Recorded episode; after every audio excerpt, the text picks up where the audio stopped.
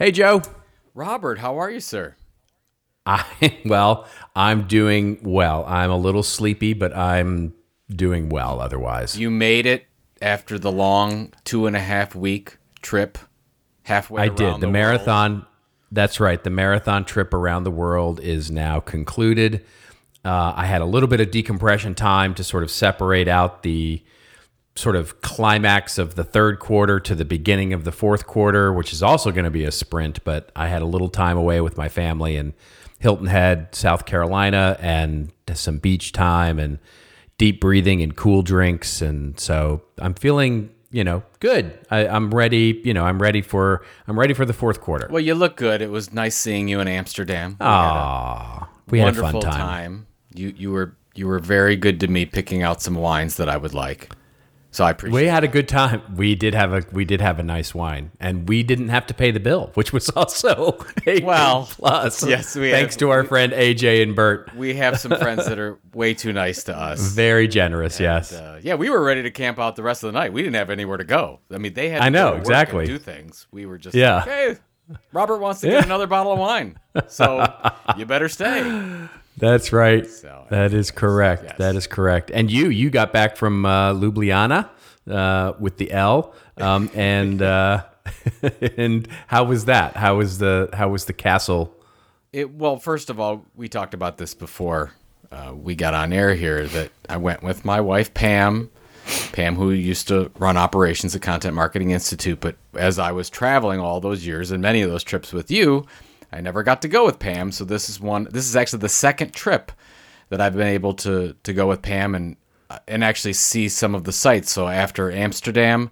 Uh, we got diverted because we had some flight cancellations, so we decided let's spend the day in Venice which is unbelievable. Uh, it's one of those experiences that you just can't describe how amazing Venice was. I didn't realize Venice was so small. Only 52,000 people live in Venice. That's right. And they're, you know, they're, they're and getting smaller, by the way. It's getting. I mean, you know, hello climate change. well, they're well, and it, it's more than that too because they're losing about 2,000 citizens a year, and a lot of it has to do with the fact that it's just Disneyland every day. right, of course. People are moving out, and they're, they were there's actually talk going on right now that they may just open up Venice on a daily basis, like it'll have hours of service. Is that right? Yeah, that, that we, we took the gondolieri that that uh, took us around in a gondola, which I highly recommend doing that when you go there. Uh, said said that there there's talk right now because the city itself really can't support itself as a city anymore. It's more like an attraction. That's fascinating. Isn't it fascinating? I didn't That's realize like- that Venice used to be larger than Paris and London. I didn't. Oh, sure. Yeah, it was one of the major commerce centers of the world. And then Slovenia is beautiful. We saw castles that were a thousand years old. We saw a cave in, inside three, you know, three million years old. And uh, I just, I just can't. And of course, dessert and drinks and, and all the stuff that goes with it.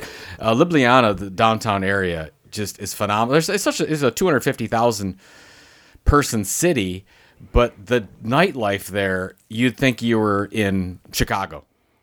Right. Yep. for sure. Everybody's out. There's a thousand restaurants there, almost like one per every ten person. Ten. It, it, I, I just highly recommend if you ever get a chance to go. I'm I'm going to work for uh, the Slovenia tourism group and try to send as many people there as possible. So Oh. Yeah. Well, aren't you sweet? but hey, whatever you know, I'm not doing anything else. I might as well do that. just you know, I'm just bored. I'm gonna go you know work for a CBB or something. You know, because I'm already doing the meme hunting. There But the meme hunting is not a full time job, so The meme hunting and sending people to Ljubljana, Slovenia. That is that is a that is a hell of an entry for your CV. hard to put on a business card. But I like it. Well, maybe we should put show host on there, and we should uh, well, get if this there is thing. a show, maybe we should get going. we should. All right. Let's. uh Well, let's roll.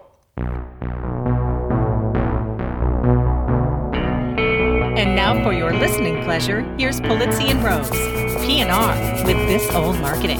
Take it away, boys.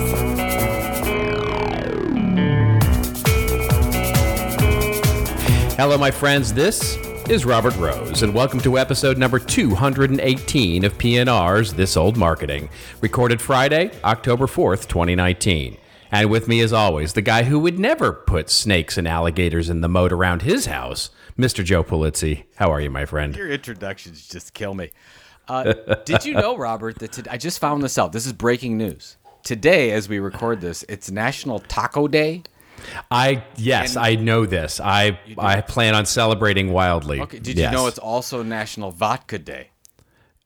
Uh, I didn't know about that and could care less. I don't know. that, yeah. Well, you know, I'm a big Tito's yeah, Tito's guy, right? Yeah. Uh, but uh, I'm having a feeling that that was a mistake because I don't think you want to mix National Taco Day and no, of course not. Day. No, there is only one thing to drink with tacos, That's tha- and tequila. tequila, right? I mean, come on. I mean, that's the way. That's the way you should roll. And yes, and I did know that. It's a. Um, I, I I do plan on celebrating today. It is Friday as we record this, and so there will be my usual hashtag Friday concoction, and there will be a taco to be had. And and uh, tequila, I'm assuming, is going to be the drink of the day, or I, well, most likely, yes. I, I unless something overwhelmingly, you know, uh, washes over me, I, I I suspect it will be some sort of tequila drink to go along with my tacos. well, that's fantastic. Is there uh, is there anything that we should know about you personally that we haven't already discussed? Because I think the listeners want to know about the life of Robert Rose. It's fascinating. They do not. They the the, this, the the the details of my life are quite inconsequential. Um, when I'm on the road, yeah. when I'm on the road now, I mean, the biggest question I get is, "How's Robert?" I'm like, oh well, that's very sweet. I know. I yeah, say, I don't know. Go ask him. Why are you asking Yeah. me? I mean, that is such a you response too. That's uh, yeah. well, they. I mean, I think it's because we've you know been working with each other for now a decade, believe it or not, and we've been I know. this podcast for six years on and off. And Yep. they think that we live with each other. I think. That would be a scary thing. That would be a very very scary thing. yeah, because you've got Yeah. strange habits. I do. Uh, I do indeed. Yes, I, I do indeed. I have very strange habits, and um, uh, I'm not the easiest person to live with. I'll, uh, but uh, you know, just ask my wife. I mean, so She's a saint. yeah, She's a she saint. is absolutely. She's a saint. All right, should we get to our top of the show here, so that these people don't have to listen to more of the details of our sordid lives? I don't care. I mean, if that's what you want to do. I don't care. No, I of course I prepared. I read articles. I, don't. did work. I know. I, don't care. this stuff. What do you got? What do you got first up? It's like the it's like that scene out of the it's like it's like the scene out of the fugitive with the Harrison Ford. It's like it's like I'm an innocent man. I don't care. anyway, By the way, at Ad Astra, I saw that movie. Tommy Lee Jones is in it as a very old astronaut. I think he's going to get uh, Best Supporting Actor. is it good? It's good. Yes, it's very strange. It's a different kind of movie. It, it's sort of like All right. in an Interstellar type of thing. But, Okay, but sure, I yeah. would, I would. I think you would like it. I would. I would All right. recommend it. Um, it's hard. Yeah, you can't even explain it because the concept is so unique. But I would. I would Yeah. definitely take take a look at it.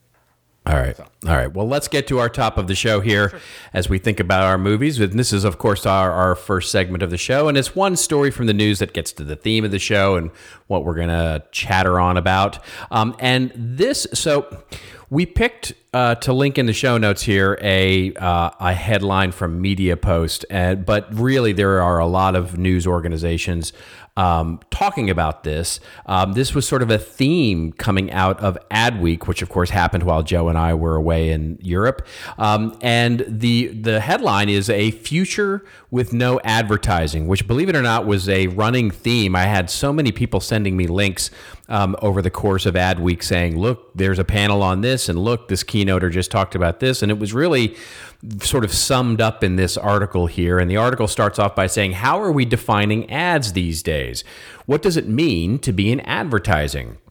Earlier this year, Marc Pritchard, who, of course, uh, as many of you frequent listeners of the show have heard us quote him before, um, was and is the CMO of, uh, I think, uh, Procter and Gamble, and he got people thinking about what a future without ads would look like. And there were also pieces about whether we've really changed advertising and whether we really need it anymore. All of this got me, says the author, thinking about what role advertising plays and whether it is indeed necessary now or not. Um, this author says, I have a degree in advertising, and there are lots of people who are in advertising, but very few of them actually ever studied it. And he goes on, uh, the author, to then talk about advertising and sort of where it is in the state of advertising in today's world. And of course, that's something we talk about on this show. But I thought it was really interesting, and, and I'm very interested to get your take on this, Joe. Um, because to me, you know, I, this idea i mean we always sort of rag on the idea of the death of you know the, the death of anything right? And and and and how that's sort of a, a, a false choice here. But it does feel like finally uh, there is some admission in the Madison Avenue, New York advertising sort of centric parts of the world that this idea of paid reach through the 30 second spot on television or banner ad or those kinds of things may be actually on its last legs. But by the way, a $700 billion industry that has been as resilient as any industry in the world um, over the last 50 years, there may be some of the underpinnings coming out from underneath it. Um, what, what did you what do you think about that, and what do you think about the this this idea of no more advertising? Well, first of all, when you said necessary, I had to, to think of Dodgeball, the movie. Necessary? Is it necessary yeah. to drink my own urine? no, but it's sterile and I like the taste. Um, I'm sorry. I Which is really the state of advertising these days, there. right? Yeah. Uh, yeah. I think the whole thing, I was talking uh, about this with somebody in Slovenia. No, I think that advertising is never going to go away.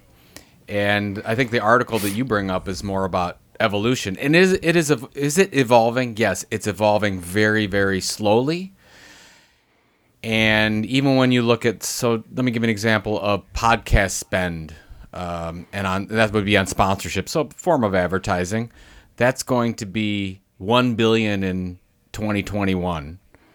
Look at your 700 billion stat. I mean, it's it's amazing how huge that. It's the sun, right? That's that's there's that's right. so much money going in there. There is half a universe fighting against the change. I think that you're going to see small changes in the next five years.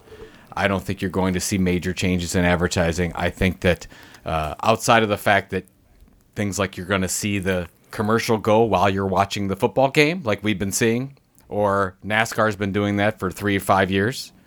Uh, pre pre roll versus uh, something in the middle of your YouTube video. I think that that's been shown to be a little bit um, less skippable, if you will but I don't I don't see this mass change that everyone's talking about uh, happening. And I think that if you're in the back alleys of Madison Avenue, that's what they're saying. They're like, you know, yeah, do you have to? Remember when cable came out and we sort of had to change and we had to go to more outfit, out, outlets and it's not just the big three or big four networks anymore? Yes, that's happening again. But still, advertising is king. So stay off my back. I mean, I think that's where they're at. I don't know if you agree with that, but. I do. Well, I think it's you know what I the how I explained it. Some I had this conversation while I was in Europe as well as I started getting all of these links, and I had it um, uh, with a few people at a conference, and we were talking about the the the form versus the function, right? So the function of advertising is, of course, sponsored experiences, and in varying degree, right? So they are a you you have an experience, usually content in in nature, and some part of it is sponsored and paid for, right, by a brand or a product that's trying to get you to do something. And that function is not going away. Somebody, like, for example, somebody told me, they said, okay, well, Amazon, for example, will have their Prime Video, and you'll be watching Prime Video, and in the middle of that, they know that you're low on dishwashing soap, and so they'll put up a personalized ad for you for whatever your favorite dishwashing soap is, saying basically re you know re up now, and you can press your button on your remote control, and away you go. That's an ad. That's ju- that's just the form changing, not the function changing. That's still going to be as annoying to me as the ad for the Coca Cola you know, sing a song on the television that comes in a 30 second spot that interrupts my football game. So the the annoyance and or the disruptive uh, nature of that is not going to change based on the you know the form changing. It's the function is not going away, and I think that's what you're really getting at is is that this is something that's always going to be there. It's just the you know the you know as as as our friend Marshall McLuhan would say, you know the the medium changes, right? The the and and so as the medium changes, so will the form of these sponsored experiences change. And I don't think that's going away. And certainly, you know, as we've seen so often, the you know, if you look back in history, this is a stat that I now use in one of my workshops, which is if you look at as a percentage of GDP, the amount that companies have spent on advertising and marketing, it's always hovered around the two or three percent and hasn't changed since you know the early 1900s it hasn't changed. In 100 years it hasn't changed. And i don't see it changing now. It's just which buckets get the money. That's what's that's what's changing is which buckets get the money. So printed newspapers probably not the form that's going to take you know hold for the next 50 years online sponsorship of podcasts yeah probably something like that so but the idea of advertising isn't going away i don't know. No, I agree with you that I had the question that was something like is content marketing going to overtake advertising? And of course, after I stopped laughing, I I and she, and she was like, "Well, is this not a thing that could happen?" And and I'm like, "Well, first of all, where are they going to put the money? So they have all this advertising spend, they have a big big marketing budget." And you're saying that they're going to try to build platforms, build audiences, have direct communications, valuable communications with audiences. Most brands that you and I deal with are absolutely horrible at doing this. They don't Right. have any patience for it. They don't come up with anything differentiated or truly valuable outside of what's already out there. Um, so if that's the case, and it's very much true, they're they're still going to end up spending most of this on whatever advertise whatever form that advertising takes is to to, to your point. Um, so I don't I don't get why Adweek and maybe you can enlighten me on this. Why was it such a big issue? Are they are they trying to get people's attention like it's going away? Is it I must have been in the closet or somewhere. I don't know what I was doing. I was in a cave somewhere in Ljubljana. What what Yeah. what's going on? Well, I think if I had to put, you know, a theme to all of it, because it, you know, as you might expect, it's a little different from different people, but it all sort of follows into this whole idea of what Pritchard is talking about, which is a future without paid ads. And I think what a lot of people are seeing is, look, let's let's just face facts. Adweek is not what Adweek used to be. Um, Adweek is a very very different animal in 2019 than it was in even you know 2015 or 2014, right? So and by the different animal i mean it is smaller and it is less you know less attended as it were but i think what you're seeing is really the the sort of bubble popping as it were on uh, on on the idea of programmatic and the idea of you know what we've talked about on the show so many times of fraud and bots and you know and how much waste there is in the media spend that we've seen. And that's what really people are complaining about is is is not that ads that actually you know in a, to put it in the John Wanamaker quote that he never said you know in terms of the half my ad spend is wasted I just don't know which half. It's like the half that's working, people are kind of cool with, right? And that's what we're talking about here.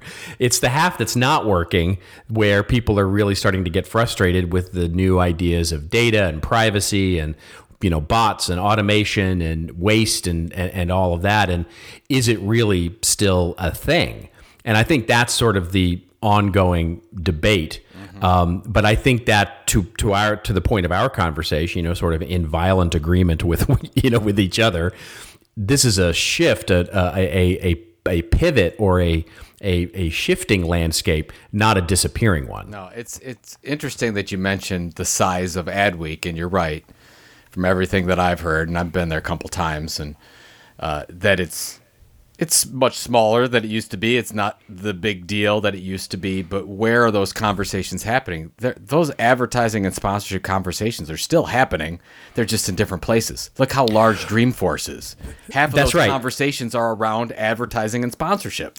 have you seen the growth of conferences like Content Marketing World, like Dreamforce, yep. like Inbound, like you know these niche, you know, Digital Summit just happened last week. You know these niche oriented conferences that are tackling the issues of the day are truly where people are are moving to. And in fact, there was one conversation about that exact thing about how the you know the the the conversations are really moving into niche areas of marketing and advertising and into you know where quite frankly we spend most of our time um, rather than these large expansive sort of ad oriented you know you know south by southwest types of conversations that are that are that that were previously mm-hmm. the place to be yeah yeah and it's and it goes in in ebbs and waves and you had the big ones, uh, you had the the big events, and then you've got all these smaller events and smaller, smaller, and then those smaller events will start getting swallowed up by the bigger events. That's probably five years from now, and it goes back and forth. I mean, that's the event business. That's the event business that I've known for twenty years. It just it it's it's just like the stock market goes up and down all yeah. you know and it goes up at the end of the day but all your money's in different places than it was when it started it's almost as if the practice of marketing evolves. Uh, you know. Is there a book that talks about this? Jeez. Know. There are a few books, I there suspect. no books yeah. that talk about this. Okay. I don't know. I don't know. All right. Should we move sure. on to our next segment here? Yeah. So this is our in-depth section, folks, um, where we're going to talk a little bit about something that has either Joe or my attention in the world of marketing this week. Um, and I'm going to start this week because I uh, had an article sent to me uh, again while I was in Europe um, by the wonderful and very talented friend of mine, Jeff Cram, um, whose agency just got purchased, um, which is uh, I'm so proud of him and what they've been able to do. Uh, but um, so uh, thank you, Jeff, for the for the post, and and it's a wonderful one. It comes from basically uh, the Bloomberg, um, and it's it's something that, of course, is you know. I guess near and dear to my heart because of my background and where I come from, and and it's a fascinating article. It's Bezos, Jeff Bezos's Washington Post, is now licensing its publishing technology to customers, and namely in the article, it's licensing it to uh, British Petroleum or BP. The article starts off by saying every two weeks, Jeff Bezos holds a meeting with Washington Post engineers, in part to discuss a product called ARC, which, again, if you've been a listener of this show, you've heard us talk about. We had uh, uh, one of the guys who runs that program um, at our, uh, the, then it was called the Intelligent Content Conference, um, and talked about all of their capabilities as it pertains to publishing and using content management systems. Um, and ARC, of course, helps companies publish online. The software is a growing part of the Washington Post business, albeit a lot less visible than scoops about the Trump administration, says the article. Now, ARC, the product within the Washington Post, is expanding into a new market, striking a deal with its first non media customer, BP, British Petroleum. The energy giant's communication team will use ARC's software to publish articles and videos to its 70,000 employees across 250 internal websites, newsletters, and a future mobile app.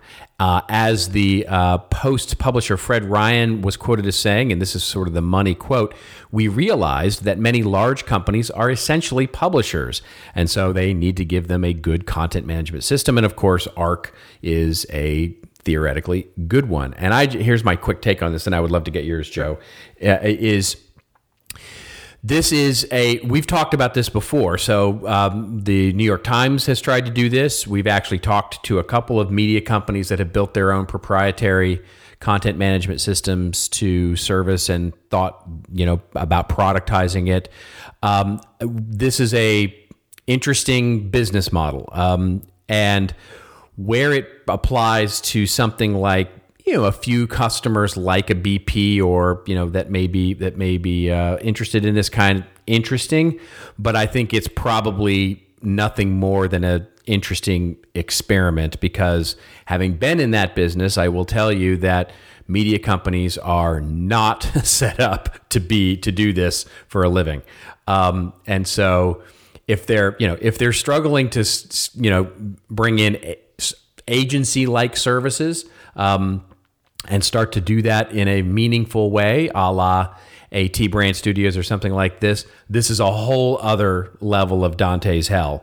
I will just say, but um, but I'm I'm fascinated by their attempt to do this because this to me starts to show how because the the the content management systems that like is Arc or that other media companies like New York Times, Washington Post, and others use if you're in the content management business at all, you wouldn't even recognize it. You wouldn't you wouldn't even recognize it uh, in the way that you know we think of content management systems like Sitecore and Adobe and you know OpenText and you know Acquia and WordPress and Drupal and all of those kinds of things. It's a very very different animal altogether.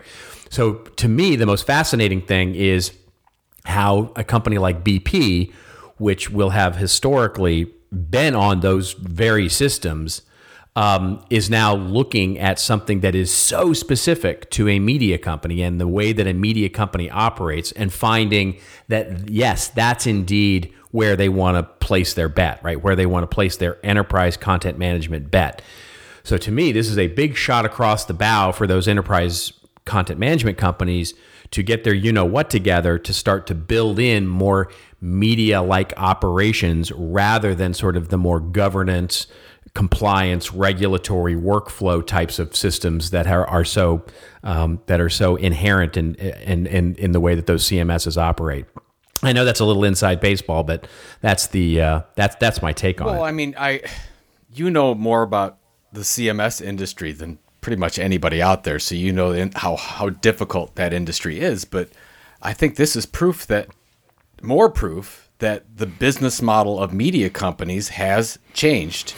And you have Be- Bezos that saw Washington Post as an amazing platform that he could launch so many different kinds of products and services off the back. I mean, $100 million from this tool that they've created. Uh, Post created this uh, publishing tool is pretty amazing that they've been able to generate that kind of money and it says in the article that it'll probably overtake their you know subscription and advertising business. It could at some point be big enough to do that. Uh, it's it's the it, he's basically taking an Amazon Web Services to the Washington yes. Post. Yes, yeah. exactly. And uh, I mean, you see the same thing. We've talked about it before. I mean, uh, does BuzzFeed and their Tasty brand have any right to in 2019 sell 500 million dollars in household appliances and ice cream and all kinds of other things that they do, it makes no sense. Right. But we talk about it on the other side as well. Well, wh- why doesn't a brand, why can't a brand create a platform and sell advertising? Which seems so weird to media outlets out there. They say, oh my God, you can't do that. So more and more, I look at a business model of a Washington Post and a business model of, let's just say, a BP and yes, do they sell for the most part? Their revenue comes in different ways, sure, but the business model, at least when it comes to communication, is awfully similar.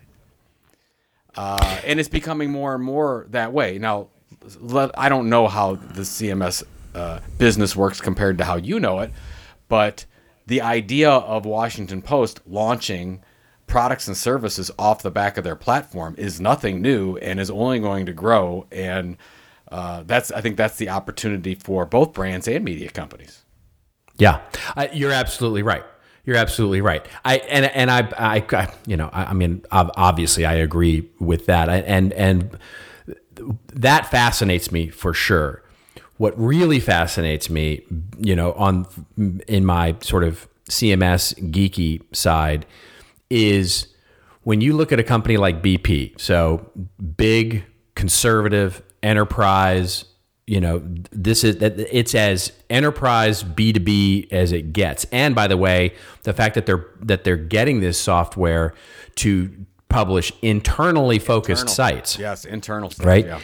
Means that they somebody somebody probably at the CIO level or some very high level of that organization looked at the landscape of available content management systems out there and and you know and there there are not that many right? There are you know less than 10 that are probably appropriate for that level of of, of management and said none of them are as good as what we want to do with the Washington Post And that to me is a is is is more of a statement about where the market is for enterprise software um, and business software as it pertains to content and media operations um, than it is you know that it's just a it's a fascinating statement because in many ways you could see other companies doing exactly this for for you know what you're talking about is sure now i mean for looking at you know the ability to serve up ads and to do the a artificial intelligence stuff that arc does um, and all of the stuff that it does in terms of dynamically publishing content and all of that for a big you know for a big company looking to discharge a very large content marketing or a multiple site sort of strategy all of a sudden this you know going to a Washington Post now seems completely viable. I think it's incredibly smart. I think that yep. if they follow the same formula that they did with AWS, AWS I believe is the largest isn't it the largest B2B software enterprise now? Uh, correct? Is it which who's which A- one? AWS storage. Yes, It's for the sure. largest Yeah, B2B absolutely. company. Uh, by revenue, I don't. I, I don't want to misspeak. I don't know if it's by profit or by revenue, uh, but the, I mean, it's a bookstore. Yeah, Amazon's a right. bookstore. Exactly. Right. I think Yeah. that's where it's, and I get it because when we start a business, and this is for everyone listening to this, we always start a business and somebody asks you, What do you do? And you answer, I sell books, or I sell enterprise software, or I'm a HVAC contractor, or whatever, right? And I think that those that mentality is difficult to break out of because we don't think in the fact that if we do build an audience and we do build a platform, we can be we can sell almost anything we want to to that audience depending on if we have that C level support. This is what's different about this model and why I think it's going to be successful is the article talks about Jeff Bezos being in the meeting with the guy that's running this program on a regular basis. This has C level support. Of And course, you yeah. see it on the brand side, you don't see that. You see maybe the CMOs involved, usually VP of sales and marketing. You have a content development person in there. Some that the CEO is almost never involved in these types of decisions. And that's why Amazon, I think, is going to be successful and everyone else is not going to be because this is a C level type decision that they need to be involved with because you're talking about changing the face of the business, which it can. But you can't just surprise the CEO with this kind of stuff. Oh yeah, we're we're starting to sell advertising on our uh, on our blog site. What? We don't. Do, we sell this. Yep. Where, where- did you get approval to do this? And then, of course, it dies in Right. six months. That's exactly right. anyway. That's exactly right. Anyway, fascinating story and um, one to one to sort of you know file away to watch and, and see what happens. Um, all right, let's move along to your story here, which is a fascinating one and related, I might add. Um, it's funny how these things all come together. Uh, this one comes to us from our wonderful, wonderful friends uh, at Social Media Examiner. Uh, hi, Mike. Uh, and the headline here, um, written by Michael Stelzner, of course, is The Death of Google Search Traffic and What It Means for Marketers.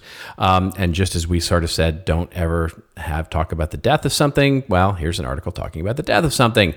And it was an early Saturday morning, says Michael, and I was catching up on some print reading. I had an edition of Wired magazine in my hands, and an article caught my attention. It was about Alexa. I dove in, one paragraph grabbed me and forced my eyes to gaze into the future. What I saw terrified me. He's, he's, he, I love that his writing there is very dramatic. Um, I would later begin a detailed analysis, and the results forced me to seriously question everything I held true about Google organic search. Join me as he explores the changes coming from Google and what it means for you.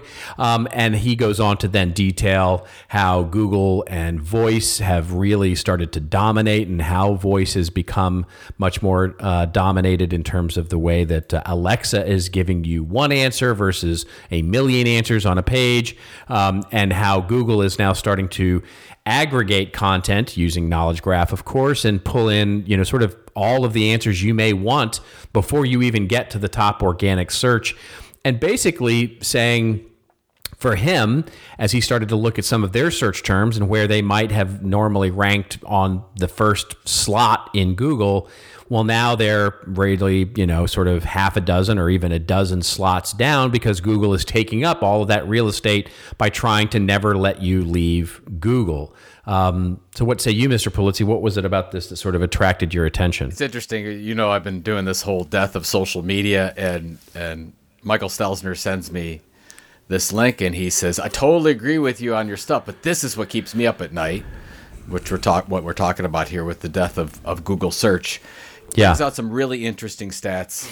Forty nine percent of people that do Google search searches do not click on anything.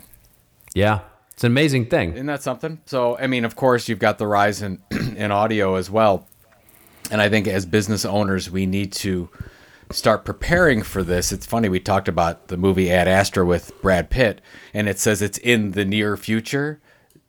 Everything that they do is voice activated. Everything. And it, it seems so, I mean, it, it's not a stretch. You absolutely believe that everything you do, everything you turn on, off, whatever uh, every every kind of piece of information you want on there. When you're getting a diagnosis at the hospital through whatever portal, you're doing it through voice of some kind. And I'm trying to think of you know the struggle that that let's say we have as business owners and trying to figure this out is what do we do with it because the 49% number that's as it's only going to go up that 49% is going to be 60% of people don't click on anything 7 70% it's going to go up because we've also seen the fact at the same time that google is starting to pay for its own content you you and i were talking about the cleveland clinic thing before where, sure. where yep. google will pay different organizations to create content for them that they can make their own they're starting to make big bets and pay for content in all variety of categories so that when you go to google you either get your answer directly from Google or you click on an ad. That's all they want, right? They don't want anything else. They're not trying right. to help you with your business. I'm sorry, organically.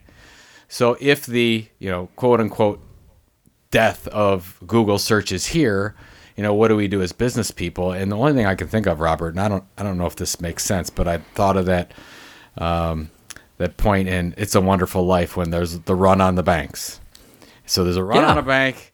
Jimmy Stewart is there, and he's like, "Okay, what do we do? Do I go on my honeymoon, or do I go and take care of this?" And that's kind of where we're at for marketing people. And I think that right now there's a run on audience. I think it's a really critical time because it's going to be harder and harder for us to build audiences through text. Yes. Which, yes. If that's so, if, if you're saying yes and that's a true statement, then what do we do? What are the alternatives? Is it audio? Is it video? Uh, is it you know is it something else? I the answers might be yes or something different. I don't know, but this is for sure here and not going away, and it's going to change the face of everything we know about organic. If there isn't, if there even is organic search from audio and text, that's going to be even possible. I don't even know in five years. Right where's it going to be? Well, yeah. I mean, to to belabor your "It's a Wonderful Life" metaphor, what we're really talking about is the scene where Potter, where you know, where where Jimmy Stewart goes into Potter's office and Potter gives him a great big cigar and says, you know. You know, you're my boy. You're gonna have a big career, and I'm gonna pay you a lot of money, and I'm gonna write you a check right now, and I'm gonna buy your savings alone, and this is the way it's gonna be. And basically, you watch Jimmy Stewart go through this totally romanced period where he's sitting there smoking the big cigar, and then all of a sudden he realizes who he's making the deal with, um, and and basically just says I'm I, I gotta I, am gonna go on my own, and I'm gonna try and be you know my because the town deserves the trust that it's been built up in the saving the this small little rickety you know savings and loan. And that's where we are really right now is you're right. There's a run on audience going right now. And basically Google and Facebook are the potters and they're offering us big cigars, right? I mean, you know, Google is saying, hey, we'll take some of your content and we'll put it here and we'll make it easier for users to get to. But basically, what that's doing is it's segmenting out people like Michael, right? So getting having him build audience becomes much more difficult.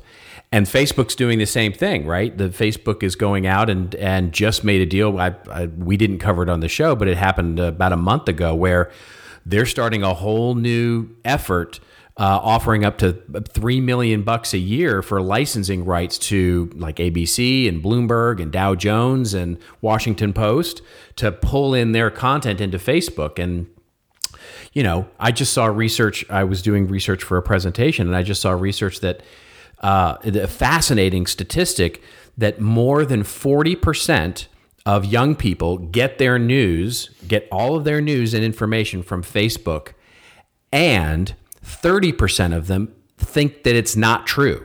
In other words, they, they, they, they know it's not true or they believe it's not true, but yet they get their news there anyway.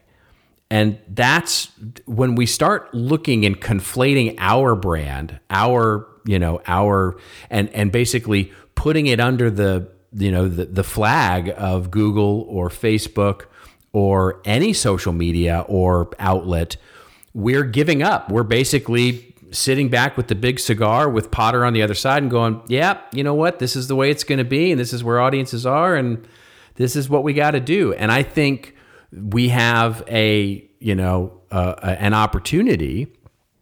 I would actually call it a responsibility for us to actually look and break out and what for whatever Pollyanna view this might be in the world, I think we have as marketers, as brand stewards, we have an opportunity and a responsibility to be the trusted source of interesting things and build our own audiences and fight this. And that I, you know, I mean, call me Jimmy Stewart or call me not, but th- I, I think that's the we have to, it's not a question of should we we we have, have to. to. And it's a great point, and that's why we're seeing this renaissance in e-newsletters, which is yeah. So funny. I mean, I've exactly I've done a couple speeches around, you know, the death of social media and what do we need to do about it. Same topic we're talking about here, and I'm like, we got to party like it's 1999. We've got to go and look at the opportunities to create real relationships with a with a real voice uh, usually an individual, and you're seeing uh, you know e-newsletters like um, you know, Ann Handley's, and you're seeing um, the the BuzzFeed strategy grow because of their small. Uh, targeted e-newsletters that they have. And then of course we've talked about the new york times many times and they have a hundred more than a hundred e-newsletters now.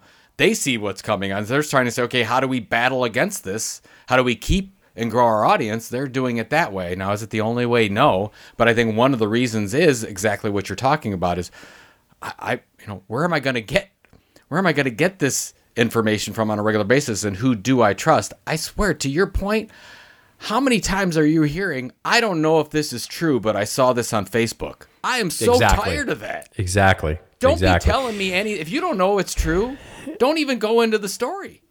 Right. But that's well. I here's that stat. You're t- it's that's a, such a true stat because people are just spewing out all kinds of information that they don't even know is real, and I don't think they care. Yeah, I, they don't. They the the uh, uh, this is totally anecdotal, but I was I was in London having a conversation with somebody at the conference, and I I used that stat, and they came up to me after and they said that stat that you just said is amazing. He said because my boyfriend uh, then is you know young and he goes and looks on Facebook, gets all his news from Facebook, is very skeptical about whether it's true or not, but then basically doesn't care, right? If he cares enough to actually go search it, he then asks me, she says basically saying cuz he she does actually read you know the Guardian and and you know actually researches stuff and and you know is sort of a news and political junkie and so she's out there you know reading all that stuff and and actually does know um, and but she says it's so frustrating because he's out there, you know, having coffee conversations, et cetera, et cetera, about stuff. But if he really does care, then he basically asks her, and he and she's like, "Stop! Go fu- go find it. Go. The the answer is there. You know what would be really interesting would be um, to have." Uh, a study, and maybe somebody out there in the audience knows that this exists, or uh, it would be a fascinating research study to see the levels of consumer trust of news and information consumed on Facebook and social media versus the same content displayed in the context of a content brand. Like, in other words, the same article given to you through the Facebook uh, feed or the same article given to you on the context of the Washington Post, which one is more trusted? and that that I mean, it's got to be available. I'm I would think that that study has already been done, but but if uh, but if anybody is out there, sort of in a research company, could go do that for me, that would be really really awesome. The the one thing I would say uh, before we get off of this topic is there Yeah. still is a huge opportunity, I believe, in the fringes. In the Yes, for sure. I was For doing, sure. You know, everybody knows that's been listening to this. I've been working on my mystery thriller book, and I've been doing a lot of searches around mysteries and thrillers and mystery blog tours and all kinds of different stuff. Google's not there. They're not. They're they're you don't see the the Google pure content. The listings are haphazard. Uh, you really have to do a bunch of different searches. So I think in the main search terms and the most popular ones, Google's all over that. They know where they want to. They're buying all kinds of media and content, and they're going to dominate those.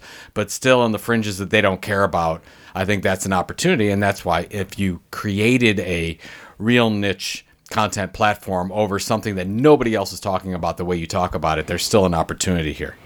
The riches and the niches. That's it. It's always There been is. that way, and there always Yeah. will be niches because there's always going to be only so many places Google can direct their attention to, just like in the Lord of the Rings. So, Oh, there we go. We are just we are full of pop culture metaphors. How many today. We are- have we mentioned? I, I don't know. It's been a lot though. Um, and speaking of riches and the niches, we have a delightful sponsor we need to get into the mix here.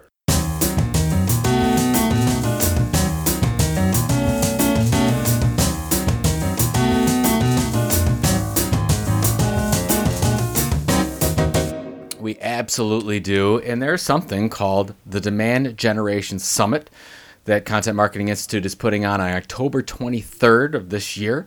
Basically, it's a free virtual event dedicated to demand generation, created for all marketers to help show how their roles can impact demand and increase profitable customer action for their brand. I love that. Profitable You see? customer action. Did you write that?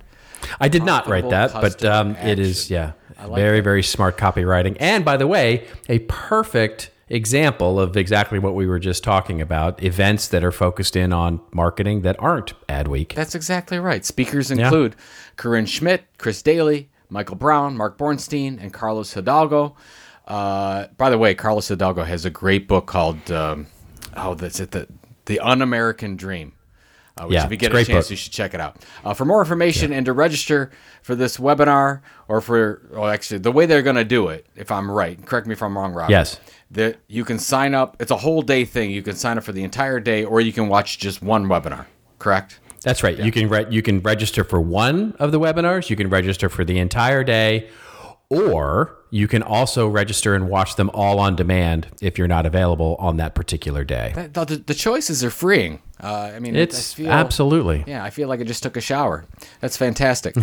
uh, if you would like more information about Demand Generation Summit, and you should, go to cmi.media slash demand gen 2019. That's cmi.media slash demand gen 2019 to get more information about this wonderfully hardy day of demand generation information that you don't want to miss. Ooh, a wonderfully hardy day. I like that. A hardy day. A hardy day. how was your How was your day today? It was. It was hardy. Hardy. It was a hardy day. a hardy day. I had a hardy day. yes. All right. There you go.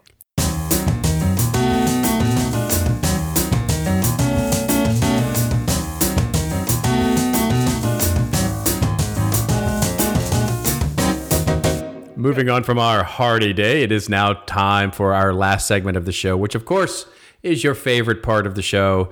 And, you know, something that we also love doing. And that's, of course, our rants and raves section of the show where Joe and I go off on a little bit of a rant or a little bit of a rave over something that makes us feel like putting snakes and alligators into the moat or makes us feel like we've had a hearty day. Um, and Joe, you're going first, uh, going first. today. Yes, you've got a couple of things. You've got a rant and a rave. I got to think. rate. Yeah. So, uh, two very quick because I want to get to yours. I think yours is is much more interesting than what I have to say. But I do want to talk about my rave. Um, I uh, the good folks at Red Bull presented at uh, Lib- the Ljubljana conference, uh, Pop Forum, and I love the story of how they started the Red Bulletin. And I know a lot of you have heard it, but it's worth repeating the fact that the big Red Bull media house that we all know of today started actually very small. It started in 2005, and the whole goal was is that they were Red Bull was sponsoring Formula 1 races. And they thought that there was no sense of humor in Formula One at all, and it lacked anything interesting when it came to media. So they said, Well, can we do something about this? So they said, Well, let's create the show daily. So they created a uh, show daily that they called the Red Bulletin, and they took a big Heidelberg press and they took it to all these racetracks. And at the end, uh, during and after the show, you got the basically a show daily and it was all talking about inside the drivers and it, it, was journalistic stories don't get me wrong but brought to you you know by red bull from red bull. And it they did that for two years robert. And those two years they learned all about the publishing and the media business and how to do it well. And they said well there's an opportunity outside of that to do even more. And in november of 2007 they created the first lifestyle publication called the Red Bulletin. They launched it, believe it or not, in 44 countries. And today there's 1.75 million subscribers. They produce 70 stories per month, 5 million readers. The average reader spends 30 minutes with the Red Bulletin magazine. And I love this little stat uh, 2,378 engagements per second from the Red That's amazing. And the reason the the whole I mean, there's all kinds of things you could take away from that. Uh, Alexander went through the entire process of how they create content, which was just fascinating to me. But I think the most important thing is they just didn't. Red Bull Media House didn't start out being doing the music stuff and the video stuff and and the ten other things that they do, and it's a real media company. They started with a very simple plan to make an impact on a very specific audience, and they did that for two years, and then they launched something different and bigger. And I think that's the key that I want everybody to get in where you can start simple and actually you have to start simple. You must start simple because if you launch all these things at one time, you will absolutely fail. So that's the one thing I love. Uh, the the small startup story behind the Red Bulletin. My rant, Robert, it's real quick, and I have a problem with a, a, significant problem right now with contact forms. You know what contact forms are? yes, I've I've I've you know, I've uh, you know I've things? heard I've I've seen them in the wild. Yeah, yes, so I, I have seen a contact form or two in my time. Yeah. So th- yeah. this week I spent a lot of time. I I was contacting certain people around the will to die, my my book, and different things that I want to do from a marketing standpoint and I was yeah. going to different websites and I would find their contact page. And on every contact page was a contact form. And they come in all shapes and sizes, which is fine. I don't have a problem with the form itself. It's the follow up to the form. And I started to not get responses at all from contact forms. I actually took it personally. I thought maybe it was me. I don't know what's going on. But uh, I started to go to more and more contact forms just to see if people were going to respond. You know what the response rate for all the I, I did dozens and dozens of contact forms just because I wanted to see. My response rate was about 25%. Wow. I mean, the, and these are, I mean, they're contact forms like contact us with contact a question. Us if or, you would, yeah. yeah, if you would like to give us money. Okay. Us. Oh, wow. All right. Uh, you know, to, to set up a consultation, to, to sure. find out yeah. more about our services, all that right. kind of stuff. I don't think people are checking the contact forms uh, and I, I don't know. I think it's it's where people, you know, subscribers go to die. I guess. I, I guess my plea is to the listeners of this old marketing is that if you have a contact form, you should look at it. If somebody's actually filling it out, uh, I'm amazed. It's like, that's, it's like the Jerry Seinfeld thing. It's one thing to fill out the contact form, but the other part is to actually yes. respond to the contact form. There's a two That's the whole process. point of the content That's form. Exactly yeah. right. I yeah. am dumbfounded. This is not just a one-time occurrence, Robert. This has happened. It's an epidemic. People don't check the contact forms. It's an so epidemic. It is. It's a it's a problem. I yeah. I'm just so concerned about this. And I did. I, it's funny because I, I did three or four and I didn't get any response for a couple days. And I'm like, well, what do I what do I do? And finally, I got one to respond. And I was like, this is you know this must be the greatest company ever because they actually check their contact forms. That's all I have.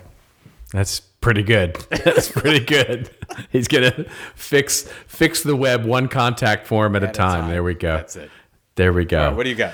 Um, well, I got a, a commentary here. Um, so this is an article that I'm going to point you all to because it's a it's a wonderful, wonderful uh, article, a bit provocative, which I liked very much.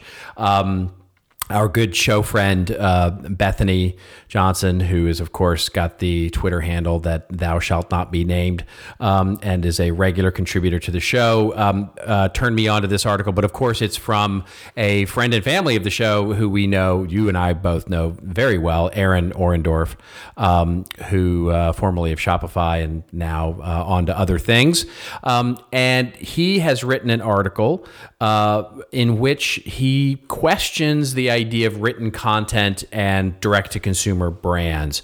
Um, the top uh, title of his article is Can Written Content Make a Brand? The Danger of Lionizing D- uh, DTC, which is, of course, the acronym for direct to consumer outliers. And as he opens up and he says, everybody loves a winner, especially the press. Unfortunately, in the overlapping worlds of content and commerce, quantifying success is no easy task.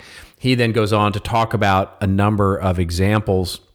Um, namely, opening up with the uh, the which we covered actually on this show, um, the brand Outdoor Voices, um, to get into uh, the content war, as he calls it. The recreationalist um, hit the internet, and we talked about it on the show. is a great, wonderful, interesting example of a a, a direct to consumer commerce company sort of creating a more culture lifestyle type of uh, website. And basically, he goes through this sort of argument that talks about all of this, you know, as he as his subheadline and sort of his tweetable moment uh, is "Abandon hope, all ye who enter here into direct to consumers content graveyard." And then he goes through a few examples of direct to consumers uh, brands such as Airbnb and um, Dollar Shave Club and Flex and Goop, uh, GoPro, Peloton. Uh, basically, how the casualties are starting to pile up um, on the you know on how these direct to consumer brands have started to launch into you know the idea of creating a media outlet and basically failing with more uh, frequency than than they are. And so um, here's my take on it, and and I think it's a really interesting question, um, given certainly the conversation we've just had for the last 40 minutes about all of this. Um, his his point here is is that certainly in the written word, especially, um, but perhaps more broadly in the content space, that there's a real challenge here for these direct to consumer brands because they're coming in late with these sort of content brands and then failing at it, and I think. Eh, there are yes, there is a lot of sort of pileups on the highway of, of of looking at content, but I think especially if you if you look at sort of the broader view than sort of picking out these elements of of of content brands that have not done so well some of them have shifted there's no doubt. Like let's talk about uh, the mattress company that he he mentions um, Casper, of course, and that launched in you know they, launched their magazine Van Winkle, and then they replaced it with Woolly, which is a standalone digital and print magazine um, devoted to the sleep and and wellness and lifestyle.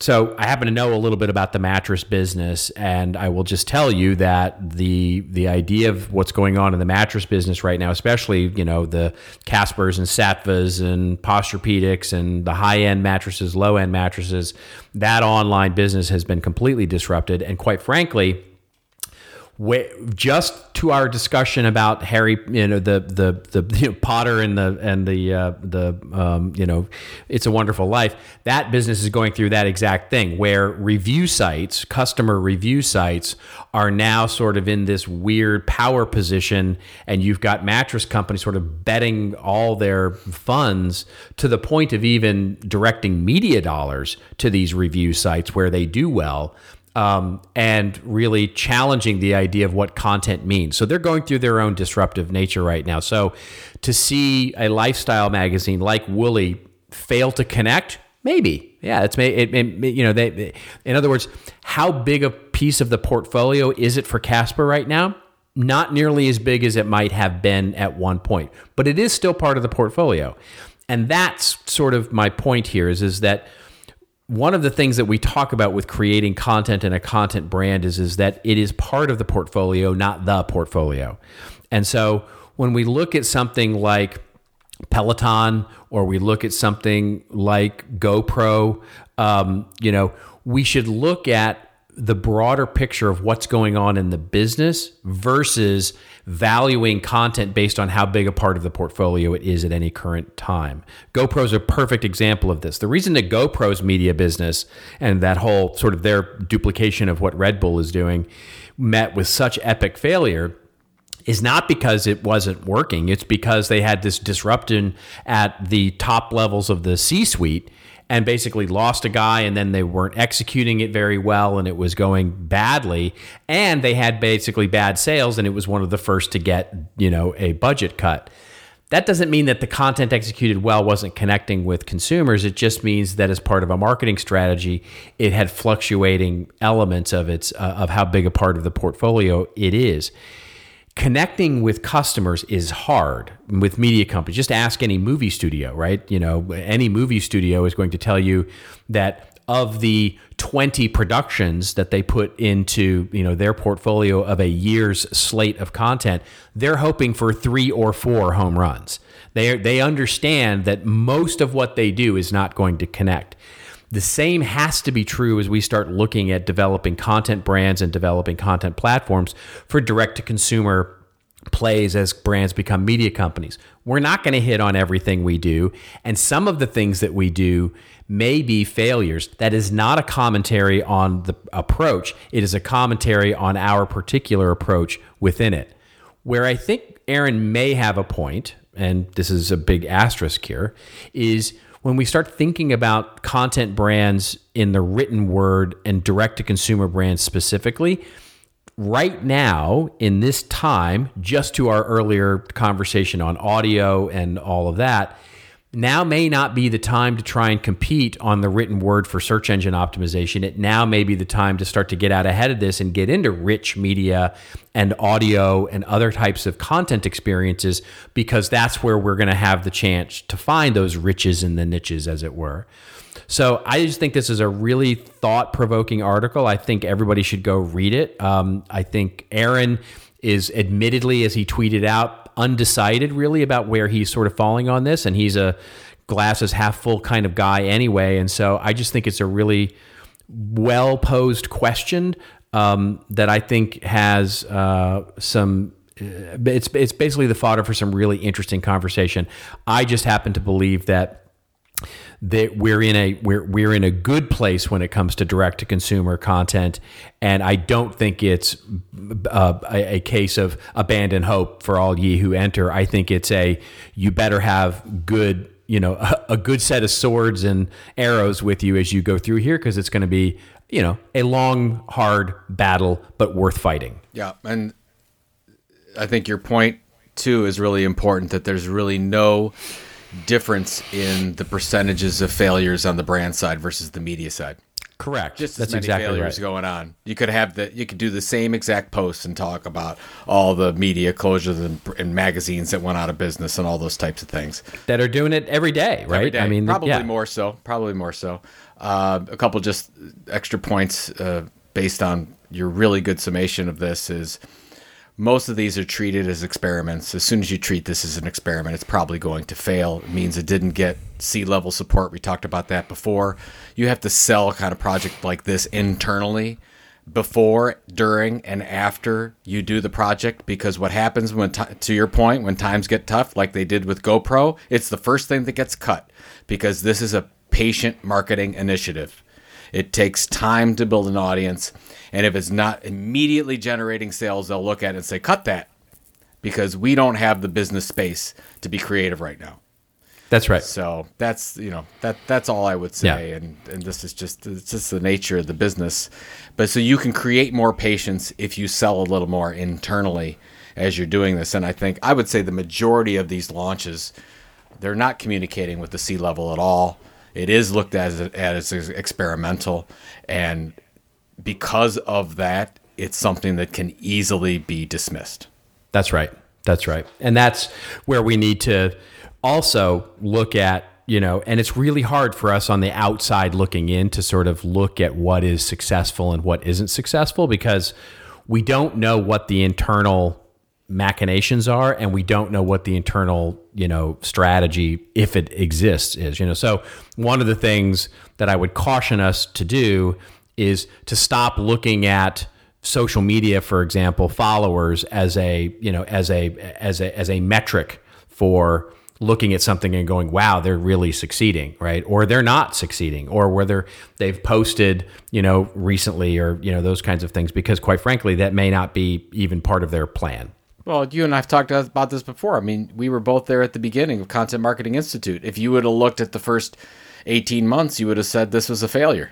This is Right. not working. That's right. It was right. probably about the 25 to 29 month area that that you and I were like, "Hey, this is going to work. This is absolutely successful."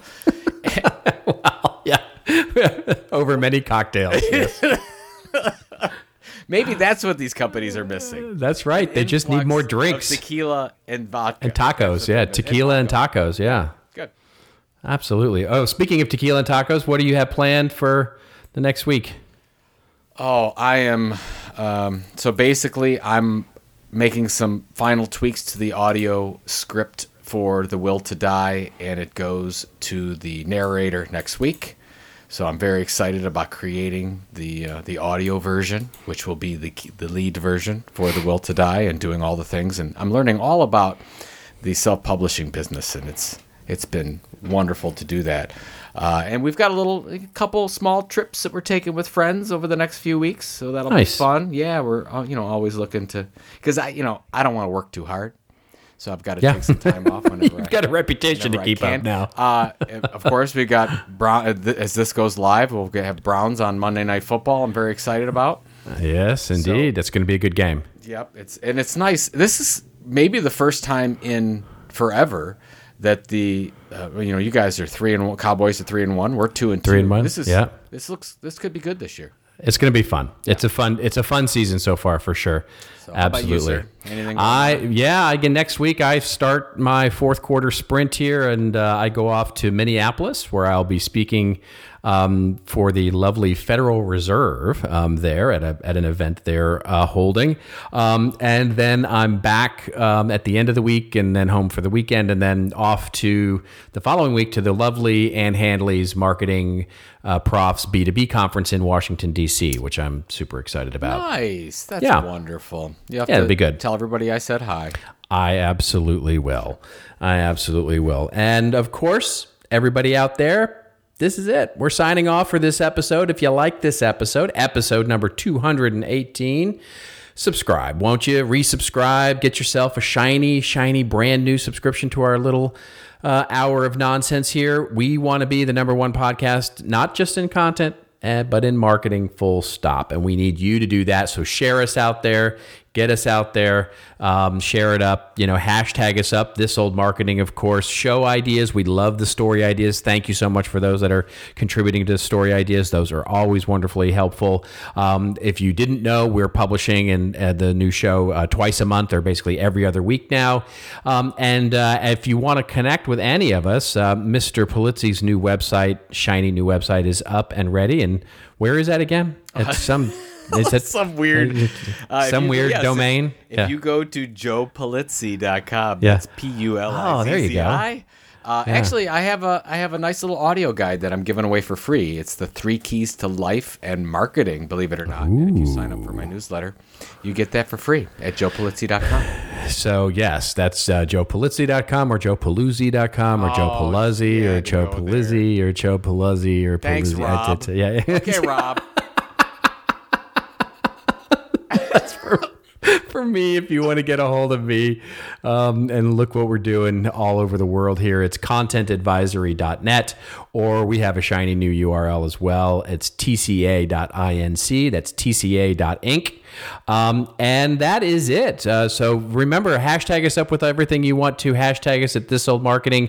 And remember, everybody out there, as you build your moats with your snakes and your alligators, it is your story to tell. Tell it well. We'll see you in two weeks on This Old Marketing.